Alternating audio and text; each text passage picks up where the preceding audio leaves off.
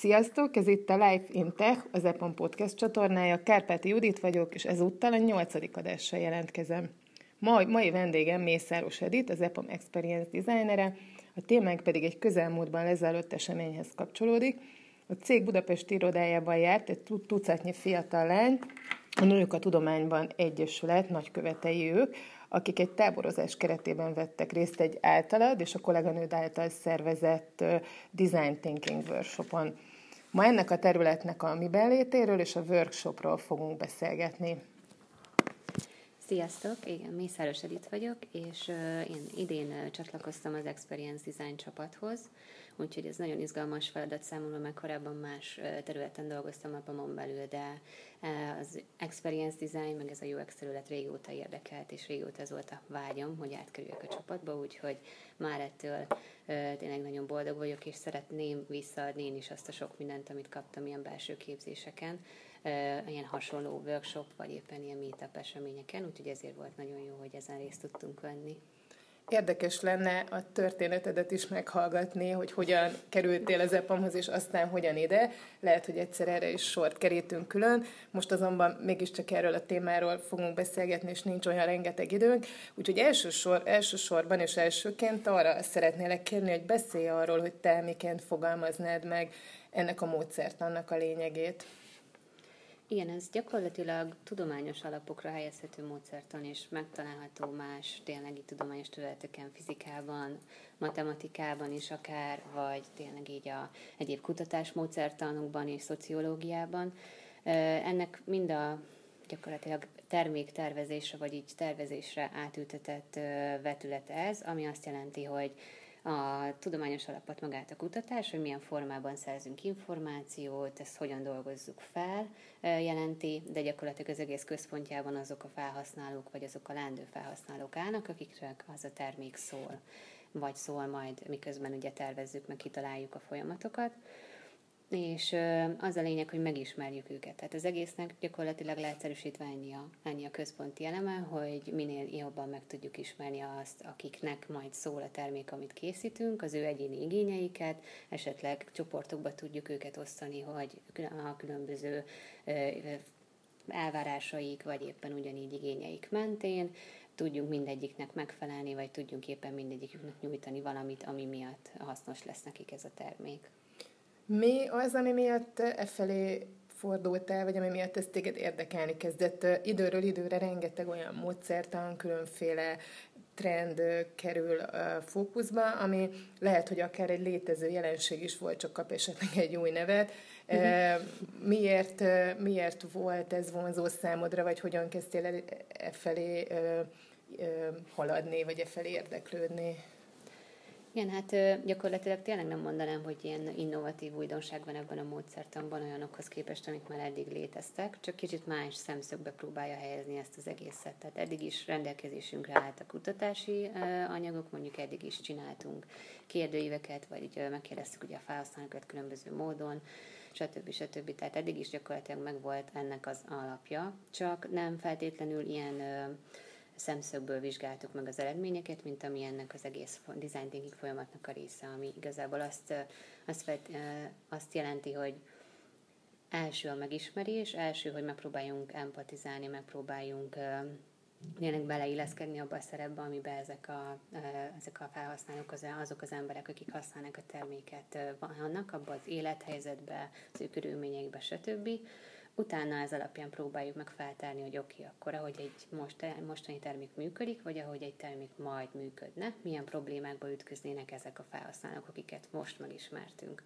Aztán tovább lépünk arra, hogy ezután kezdünk el talán így ötleteken agyalni, hogy na akkor milyen megoldásokkal tudjuk mindezt támogatni, és utána ezt elkezdjük tesztelni, és ez egy ilyen folyamatos, úgymond iteratív körként megy körbe-körbe-körbe, hogy a a teszt eredmények alapján még belevonunk újabb ötleteket, vagy javítunk a megoldásokon, és ami ilyen klasszikus hozzáállás szokott lenni mindehhez képest, hogy oké, okay, vannak ügyféligények, megkeres minket egy cég, ő tudja kb. hogy mit szeretne, és akkor nekiesünk annak, hogy akkor az alapján dolgozunk, és lehet, hogy ebből az egészből kimarad az, hogy hogy jobban megértsük, hogy jó, az ügyfelünk valószínűleg tudja, hogy mi kell az ő felhasználóinak, de biztos, hogy tudja minden rétegnek is, hogy biztos, hogy mindegyiket eddig megfelelt, vagy nem lehetne ezt egy kicsit jobban csinálni. Tehát így az a megközelítés, hogy előbb jobban tárjuk fel a problémát, mint hogy beleugrunk abba, hogy valamit már rögtön kivitelezni szeretnénk. Akkor, hogy egy kicsit plastikusabbá tegyük ezt, amit uh-huh. most elmondtam, mondj konkrétan egy, egy példát arra, hogy hogy néz ki ez a gyakorlatban egy adott, adott terméknél, vagy projektnél, ha, ha uh-huh. lehet mondani, akár név nélkül, vagy cégnév nélkül, hogy képzeljük ezt el a munkában. Igen, erre próbáltuk rávezetni gyakorlatilag a workshop anyagát is, hogy előálltunk egy ilyen igen, kitalált példával, hogy mondjuk, ha a, egy ilyen nagyobb divatcég megkeresni az EPAMot, hogy az ő digitális megjelenésüket erősítsük, akkor azt hogyan tudnánk tenni, vagy hogy hova indulnánk el ebben a folyamatban. Ez volt amúgy a workshop alap feladata, vagy alaptétele, hogy mondjuk a C az, ami megkeresi az EPAMot, és akkor kezdjük el elképzelni, hogy az milyen típusú felhasználóink lehetnek, kik azok, akik oda járhatnak, milyen uh, csoportokba tudjuk őket esetleg így osztani, már csak az alapján is, hogy ez most egy, ez a, gyakorlatilag ugye a, az az iparág, ahol divat és márkakereskedelem folyik, ott milyen tipikusan uh, csoportok szoktak előfordulni, és akkor előhoztak ilyen példákat, hogy az, aki akcióvadász, és akkor mindig rámegy arra, hogy valami na van akciózva, akkor akkor veszi meg, van, aki márka hű, és azért jár valahová vissza, vagy van, aki esetleg csak így random magát a vásárlási élményt szereti, és akkor betéved ide és oda is, és mondjuk szereti a napját eltölteni egy plázában, tehát ilyenek mentén is elkezdtük úgymond elindítani a gondolatokat így a lányok fejében, hogy akkor erről, erről mi jut eszükbe, vagy ezek a csoportok mellett még mi jutna eszükbe. És akkor ezek mentén kezdünk el gyakorlatilag interjúkat szervezni. Ez ilyen nagyon adott és nagyon kézenfekvő opció arra, hogy megismerjük, hogy oké, okay, kb kitaláltuk mi, hogy milyen csapatjaink vannak, de nézzük meg ezt tényleges emberekkel, akikkel leülünk, és akkor így szemtől szembe beszélgetünk, az a legjobb módszer, de ugye ennek vannak ilyen más olyan szempontú módszere is, amit mondjuk a távolból lehet végezni, tehát olyan kérdőíveket kiküldeni, vagy esetleg egyéb már meglévő megoldásokat letesztelni, így olyan felhasználó csoportokkal, akik erre vállalkoznak, stb. stb. De ezeknek az interjúknak gyakorlatilag a leghasznosabb a, az, az eredménye, és akkor ez alapján megpróbáljuk ezeket, amiket válaszként kaptunk, a különböző mondjuk ilyen szokásokra, folyam, megpróbáljuk kategorizálni, hogy oké, okay, akkor ezek, amik pozitívak jelenleg, ezek, amik lehet, hogy ilyen fájópontok negatívak, ezeken lehetne javítani, és akkor megnézzük, hogy, hogy oké, okay, ez, a, ez az ember milyen különböző információforrás alapján indult el ebbe a boltba, utána hova ment, utána mit miért vásárolt meg, miért úgy vásárolta, milyen formán fizetett, vagy éppen miért tette ezt személyesen is nem online, vagy fordítva. Ilyenkor hiába beszélünk mondjuk ilyen digitális stratégiáról, azért érdemes megvizsgálni, hogy személyesen is mi történik ezekben a boltokban, milyen ott a, a kialakítása a boltnak, milyen ott az élmény vásárolni. És, és erre kitaláltuk, hogy meginterjúvolnak engem ott a lányok ezen a workshopon, és akkor feltehetnek kérdéseket, ahogy próbáltuk őket rávezetni, hogy ismerjék meg az én szokásaimat, és tettünk, kivetítettünk nekik pár kérdés példát, hogy az a mentén tényleg én nagyon jól elkezdtek gondolkozni, és elkezdték gyakorlatilag ontani a kérdéseket, hogy megismerjék, hogy mit, miért szeretek online vásárolni, és akkor azon belül is, ahogy kinéz a honlap, azt én, nekem mi tetszik, hogy tetszik benne, hogyan szeretek fizetni, a kiszállítással kapcsolatban van egy problémám, és itt tényleg így jöttek a gondolatok, amik így tipikusan elfelmerülnek akkor, ha valaki online kezd el egy terméket vásárolni, úgyhogy ez nagyon jó volt, és utána együtt helyeztük ezekbe a bizonyos csoportokba, hogy akkor milyen információs forrásokat használtam, miközben ilyen és ilyen dolgokat csináltam az online vásárlási folyamatban, és aztán ez tetszett, ez nem tetszett, és akkor ebből összeállna úgymond az én ilyen archetipusom, personának nevezzük ezt egyébként, és akkor én mondjuk kinevezhető lehetek egyfajta felhasználó csoportnak. És akkor ugyanígy csináljuk ezt több csoporttal, amit meg így megpróbálunk egyben, úgymond egy ilyen élménytérképen ábrázolni, hogy akkor amikor, mielőtt elkezdtem volna mondjuk a vásárlást, meg a vásárlás közben, meg utána milyen események értek, milyen, milyen élmények értek, mivel interaktáltam ott abban a az online vásárlási folyamatban, és akkor ezeken a pontokon mik a fejleszthető esetleg javaslatok, amiket tudunk adni. De hát mindezeknek úgymond az előkészítése ugyanúgy benne van alapvetően a, az experience design, vagy így user experience design elméletek között, tehát ez nem csak a design thinkingre vonatkozó megközelítés, de így ebben a keretben így próbáltuk meg összefoglalni, hogy oké, okay, akkor ez az első lépés a design thinkingnek, hogy megismertük a felhasználóinkat, átlátjuk őket, hogy a, ugye vásárlás közben, mert hogy most konkrétan ez a példa, hogy akkor vegyenek valamilyen ruhát, vagy vásároljanak ennél a cégnél, milyen élmények érik őket. Mennyi idő egyébként valós életben egy ilyen folyamat? Az interjúk leszervezése, meg megtartása, meg utána kielemzése az nyilván a legidőigényesebb ebben a dologban. Aztán utána az egész eredmények kiértékelése is. Úgyhogy ideális esetben azért ezzel hetek elmehetnek, hogy mire összeáll a kép, és mire akár azt tudjuk mondani, hogy oké, okay, minden csoportot valószínűleg meghallgattunk, vagy minden szempontot figyelembe vettünk, de hát a realitás nem mindig engedi meg, hogy olyan sok időt eltöltsünk ezzel azért lehet előre látni, hogy itt lesz egy, egy olyan pont, amivel, amivel majd több időt kell tölteni, lehet nincs ilyen, de hogy van uh-huh. minden, minden munka folyamatban szokott azért lenni Igen. nehézség vagy kihívás, itt, itt mi az, amivel számolnotok kell? Én eddig azt figyeltem meg magamon is, hogy pont az, amit jónak tartok ebben a módszertarban, hogy nem beleugrunk rögtön a megoldások kreálásába, hanem előbb jobban feltérképezzük a jelenlegi helyzetet, jobban megismerjük a, a körülményeket és a felhasználókat, stb. stb. jobban definiáljuk, hogy itt mire kell fókuszálni.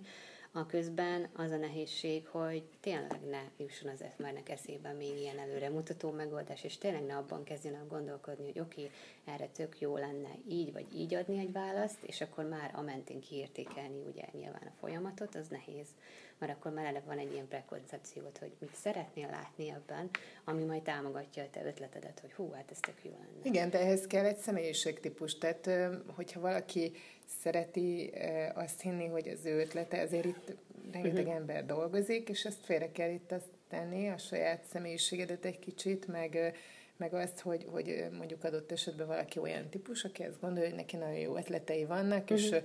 Ezt nem fogja félretenni csak azért, mert, mert egy ilyen módszertan azt kívánja, hogy, hogy ő még egy kicsit ötleteljen. Ezt, ezt, ezt a nehéz legyőzni, mondjuk adott esetben neked, vagy így a csapatban is lehetnek esetleg ebből konfliktusok? Hát ez is is igaz, amit most mondasz, teljesen már igen, ez alapvetően benne van a design munkában, hogy, hogy nyilvánvalóan szeretnéd a te ötleteidet érvényesíteni, meg úgy gondolod, hogy igen, hát ez egy jó ötlet, mert hogy már csak azért is, mert neked jutott eszedbe, de, de ebben én pont azt a pozitív élményt láttam az itteni csapatban, hogy igen, tényleg mindenkinek van egy kis ego, meg egy kis hiúság az ötlete körül, de amikor a másikat meghallgatja, de amikor a másik elmondja az érveit amellett, hogy de miért lenne esetleg egy kicsit más megközelítés jobb, akkor abszolút ilyen nyitott és befogadó ez a közeg, és, és akkor rá mindenki úgymond így rá vezethető, hogy hát igen, tényleg ez a másik szempont is, is olyan, amit érdemes lenne figyelme venni, akkor nem biztos, hogy ez a tökéletes, akkor inkább kicsit térjünk el ebbe az irányba is. Tehát azt én úgy látom, hogy aki, aki ezt a pályát tényleg hivatásszerűen választja, és tényleg azért csinálja, mert élvezi ezt a munkát, annak, ha van is ilyenfajta gát vagy ego így mond a személyiségében, le tudja győzni, mert így működik jól egy csapat, hogyha meghallgatod a másik véleményét.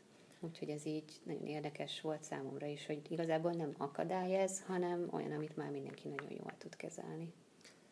Volt már olyan helyzet az életedben, ami a munkán kívüli, és ezt, ezt a design thinking metódust tudtad alkalmazni? Hát igazából már nagyon sokszor, hogy tudtam volna, hogy azt alkalmazom. Például? Mert én mindig, amikor akár más valaki fordul hozzám egy probléma, vagy akár a saját problémámat vizsgálom meg, akkor először tényleg megpróbálom tényleg feltérképezni, minél több információt összegyűjteni a fejemben is, hogy oké, okay, hogy jutottunk ide egyáltalán mi ez a körülmény, hogyan írható az le, akkor utána kicsit ezzel, ha magamnak is segítek jobban definiálni, hogy hogy jutottam el ez a problémához, elkezdem jobban átlátni, hogy ha honnan jött, akkor mi lehet rá a megoldás, vagy milyen módokon lehet ezt, ezt kiküszöbölni, vagy egyébként tenni ellene valamit. Szóval a csapatunk vezetője, Radányi Zoli szokta mondani, hogy egyrészt csomó minden tanulható dizájnban, meg, meg ugye a user experience területen is, másrészt viszont, ha valaki nem születik úgymond egy ilyen fajta hozzáállással, hogy eleve minden problémát szeret kielemezni, megvizsgálni, és utána megoldásokat generálni rá, akkor, akkor lehet, hogy nem is való annyira neki ez a pálya. És ezt szerintem így mindenkiben megtalálható, aki itt van, hogy eleve szereti a saját életében felmerülő helyzeteket is kicsit ilyen tervezői szempontból megvizsgálni, és felül bírálni akár a saját döntéseit is. Ahogy ezt így elmondtad, nyilván az embernek egyből az ötlik a fejébe, hogy ő is ezt milyen szívesen alkalmazná, amihez meg tök jó lenne egy infografika. Vállalkoznátok rá, egy készítetek számunkra egy ilyen vicces infografikát erről a folyamatról, és azt az ember be tudná építeni ennek alapján valami módon az életébe? Ja, már mint hogy hogy néz ki a Igen, a, a, nyilván ennek van egy csomó humoros vetülete, uh-huh. és Zolit is ismerem, meg ahogy veled beszélgetek, így is azt gondolom, hogy látszik, hogy, hogy egy finom humor megbújikott, tehát hogy egy ilyen jó vicces kis infografikát el tudnék képzelni, amit megoszthatunk, ami, ami akár a hétköznapi helyzetekben is tud segíteni, vagy egy más területen dolgozó embernek is, hiszen ezt tudni lehet, hogy rengeteg helyen és, és mindenféle területén a, az üzleti életnek alkalmazzák. Úgyhogy adtam neked egy feladatot, még nem kaptam választ, de tök jó lenne egy ilyet, egy ilyet kapni. Elkészíteni biztos el lehet, de, de ti látjátok azt, hogy hol vannak azok a pontok, úgyhogy ha Igen. egyszer készülne egy ilyen, akkor, akkor én ezt örömmel, örömmel alkalmaznám, és hát vissza-visszatérnék rá, hogy ha egy-egy konfliktusom van, akkor lehet, hogy hatékonyabban megoldanám. Amúgy igen, most nem akarom elvenni a coachok munkáját, akik szerintem hasonlókkal dolgoznak, csak nem hívják design thinkingnek, de biztos vagyok abban is, hogy már ez létezik valahol az interneten, kb. csak lehet, hogy le kell fordítani magyarra, úgyhogy igen, csak a ti tapasztalataitokkal és a ti észrevételeitekkel, ezért gondoltam, hogy biztos lenne benne némi humor, ami mindig segít abban, hogy hát az ember biztos, jobban alkalmazzon egy-egy ilyet. De ezt ne tekintsd feladatnak, csak rögtön azt gondoltam, hogy milyen jó lenne ezt így mindig felidézni és összefoglalva látni.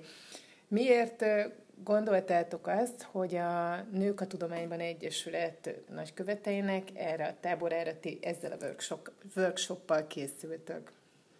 Azért gondoltuk, mert mégis a tábor egész szellemisége arról szól, hogy közelebb hozza a lányokhoz a tudományos szakmákat, meg úgy általában azokat a szakmákat, amik így el vannak kicsit így tipikusan férfisas szakmának könyvelve, akár az informatika és így a fejlesztés is.